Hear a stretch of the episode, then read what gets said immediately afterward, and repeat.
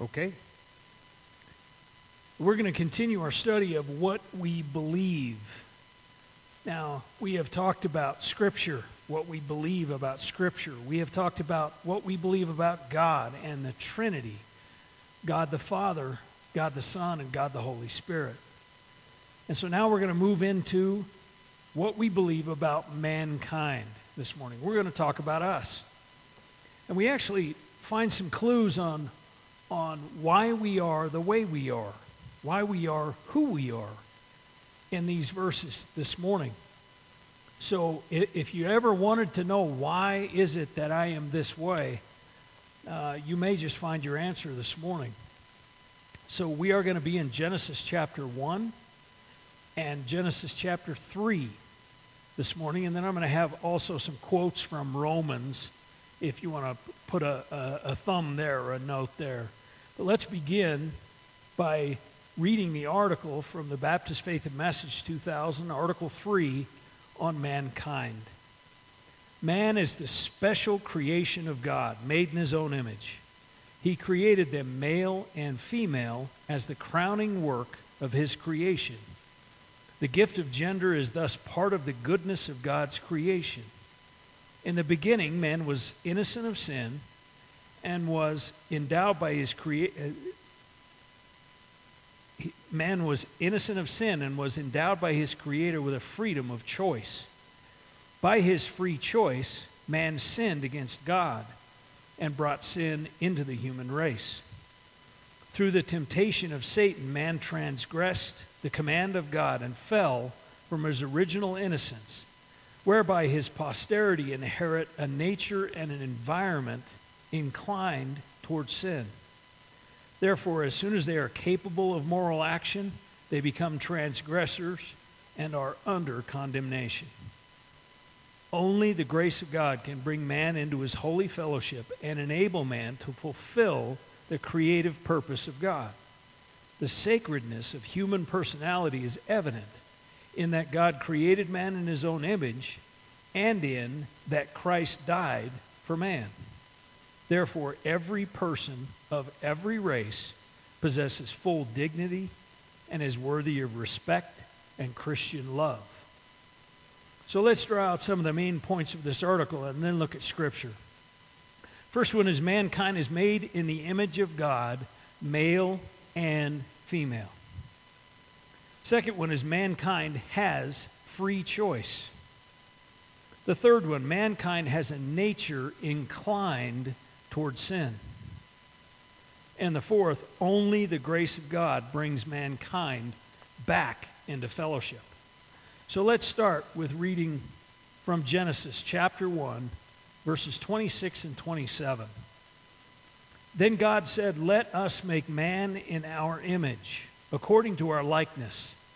They will rule the fish of the sea, the birds of the sky, the livestock, the whole earth, and the, create, and the creatures that crawl on the earth. So God created man in his own image. He created him in the image of God. He created them male and female.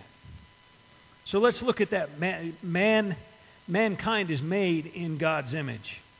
Verse 26 gives us a little bit of a, a, a preview of the Trinity because notice it says, Let us make man in our image. So it shows us the Trinity, but, it, but greater than that, it shows us that the one true God the God of the Bible expresses himself in a relationship. We know that relationship as Father, Son, and Holy Spirit. Now, that's important because since we are made in the image of God, we are also made relational beings. We are made for relationships with other beings like ourselves. Now, some of you are going to say that you don't really like people. And there are some personality types or temperaments that are less likely to be uh, outgoing like that. But, but in most cases, when you say you don't like people, you still, you still will have family and friends and a spouse, people that you, you like to hang around with. There are certainly mental illnesses that, that make it impossible for people to have relationships. But realize those are illnesses. They are not representative of the whole, they are an aberration of the whole. we are made for relationships. Uh, since the COVID pan- pandemic and lockdowns and all of this, uh, we have been more isolated. And that has led to many mental health problems. It's led to depression. It's led to a, a, a, a terrible increase in the suicide rate. We need other people. We are made for relationships because we're made in the image of God who expresses himself in relationship. Now, being made in the image of God also means that every single human being is made on purpose with a purpose. God doesn't make mistakes, and He doesn't make anything that has no purpose. Think through creation. Even the things we don't like, the bugs, they serve a purpose. They cross pollinate or they, they, they eat away at, at, at, at dead things so that it becomes part of the ground. Everything has a purpose, and that includes you and I. It includes everyone we know. Every, every single person is made on purpose with a purpose. And because they are made, every single one of us are made on purpose with a purpose, we're made in the image of God, we have an inherent value in every single life. It doesn't matter what, what color your skin is, it doesn't matter what color your hair is or your eyes are. In fact, I think that the different colors and shapes and sizes of human beings just give us a greater view of God. Think of it this way you don't still own a black and white TV. Why? Because a color TV gives you so much greater depth to the picture. God didn't just make one color either, He made all colors. And so we have greater depth to our view of God because of it.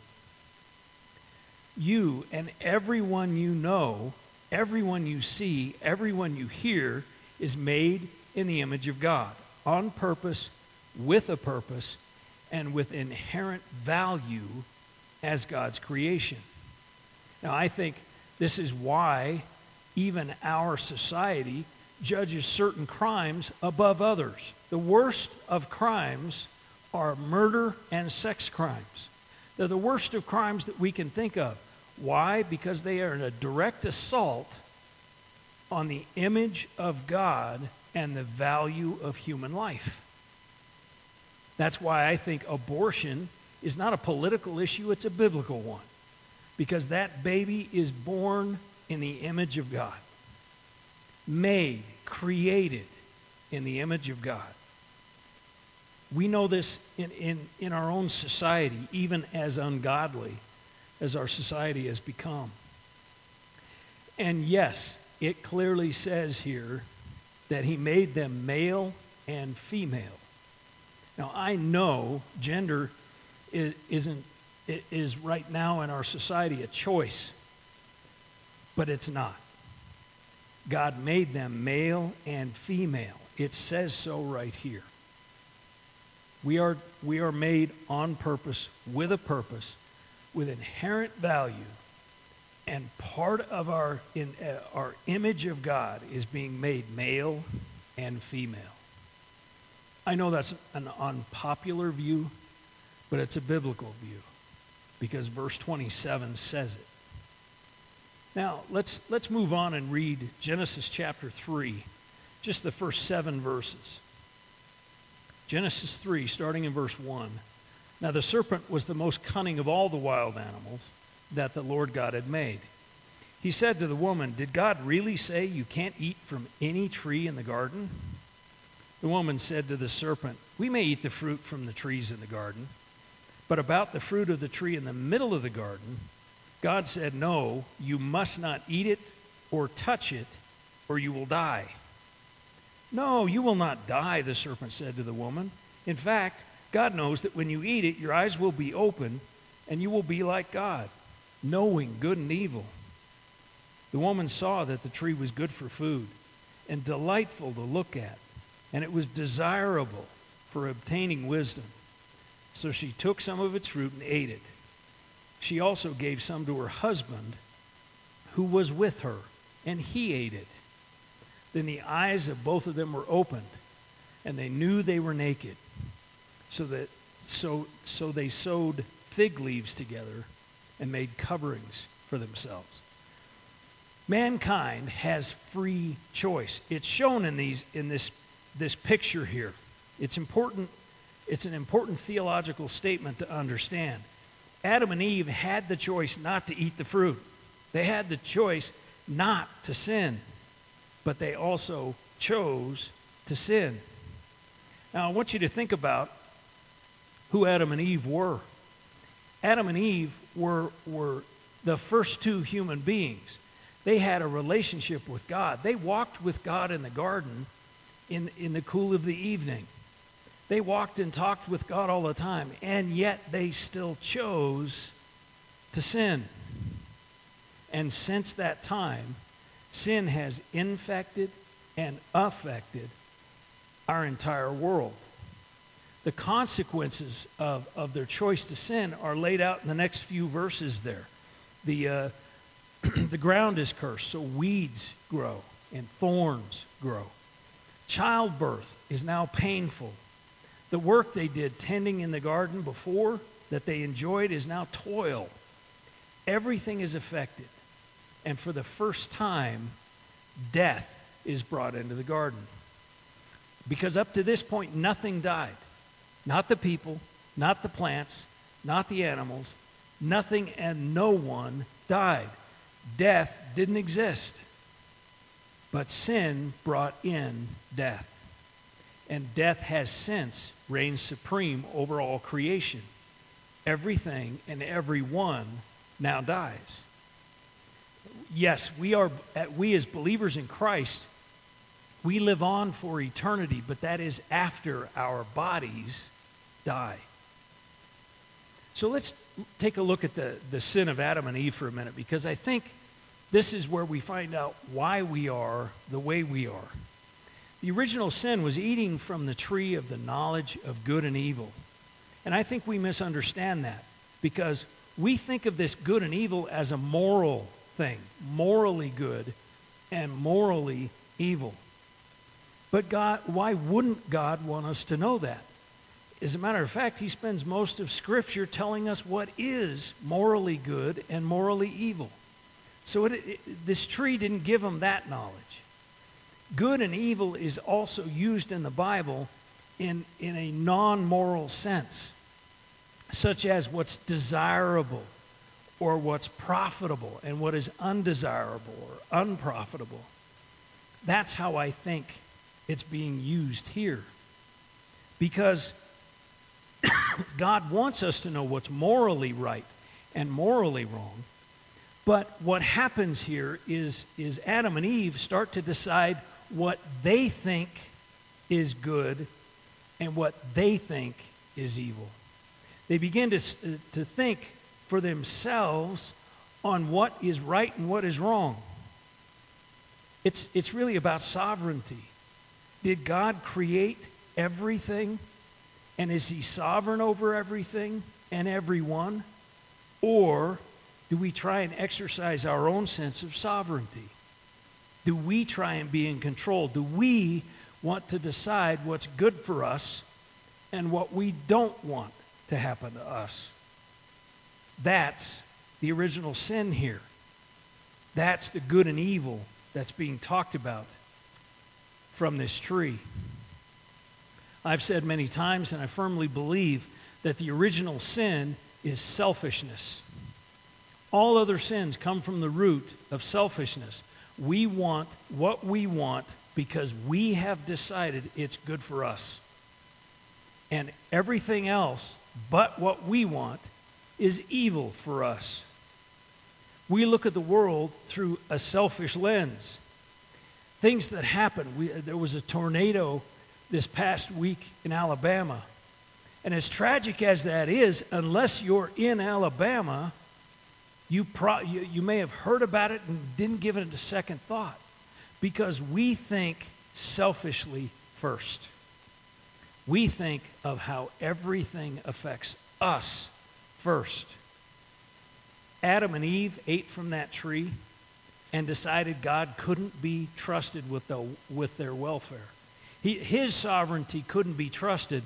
They needed to decide what was right, what was wrong, what was good, and what was evil for them. And, and so suddenly they know they're naked and they can't run around naked anymore. And so then in the following verses in chapter 3, they hide from God, which would be hilarious, except we still do it. We still try and hide our sin from God. And this is where we get into mankind has a nature inclined towards sin. We haven't changed since Adam and Eve. We still want things to happen our way, in our timing, and we try, still try to hide our sin from God. We have the same human nature, or sin nature as it's often called, as Adam and Eve started right here. We are born so bent towards sin that sin is inevitable. We're inclined towards sin from the moment we're born. Think about it. We are born selfish. We don't have to teach children uh, to, to be selfish, we teach them to share. They're born selfish. We are all born selfish, and we stay that way. That's the original sin. That's the root of all sin. That's the nature that we inherited. Paul talks about this in, in Romans chapter 7 and chapter 8. He gives us a picture of this. And this, these, these words probably will sound familiar because it's the battle between what's morally good and what's morally evil and what we try and do and what we try and avoid. In verse 19 of chapter 7 he says, "For I do I do not do the good that I want to do, but I practice the evil that I do not want to do." You know how this feels? I admit that I do. We are driven by this selfish urge called our sin nature that makes sin inevitable. And in fact, we use our free choice and decide to sin, just as Paul talks about here, just as Adam and Eve did back in, in Genesis 3. But with Paul, we proclaim, Wretched man that I am, who will rescue me from this body of death? Thanks be to God through Jesus Christ our Lord. We can only be saved from our sin nature, our selfish selves, by the grace of God in Jesus Christ.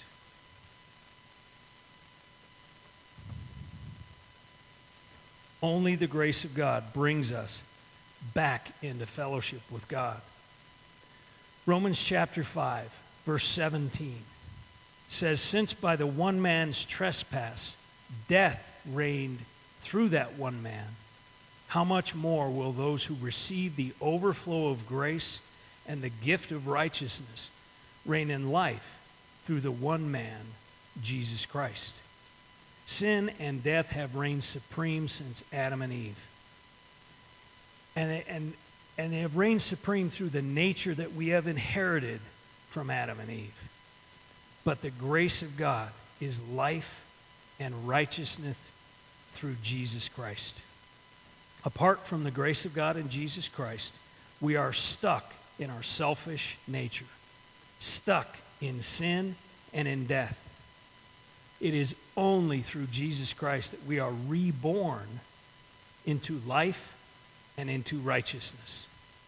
Reborn as children of God, reborn into fellowship with our Father God. And we are reborn into a right relationship with others, finally seeing them as inherently valuable because they're made in the image of God. They're made on purpose with a purpose. And they are born to show, a, show us a fuller picture of God. Knowing when we see others that Jesus died to save them, just as he died to save us.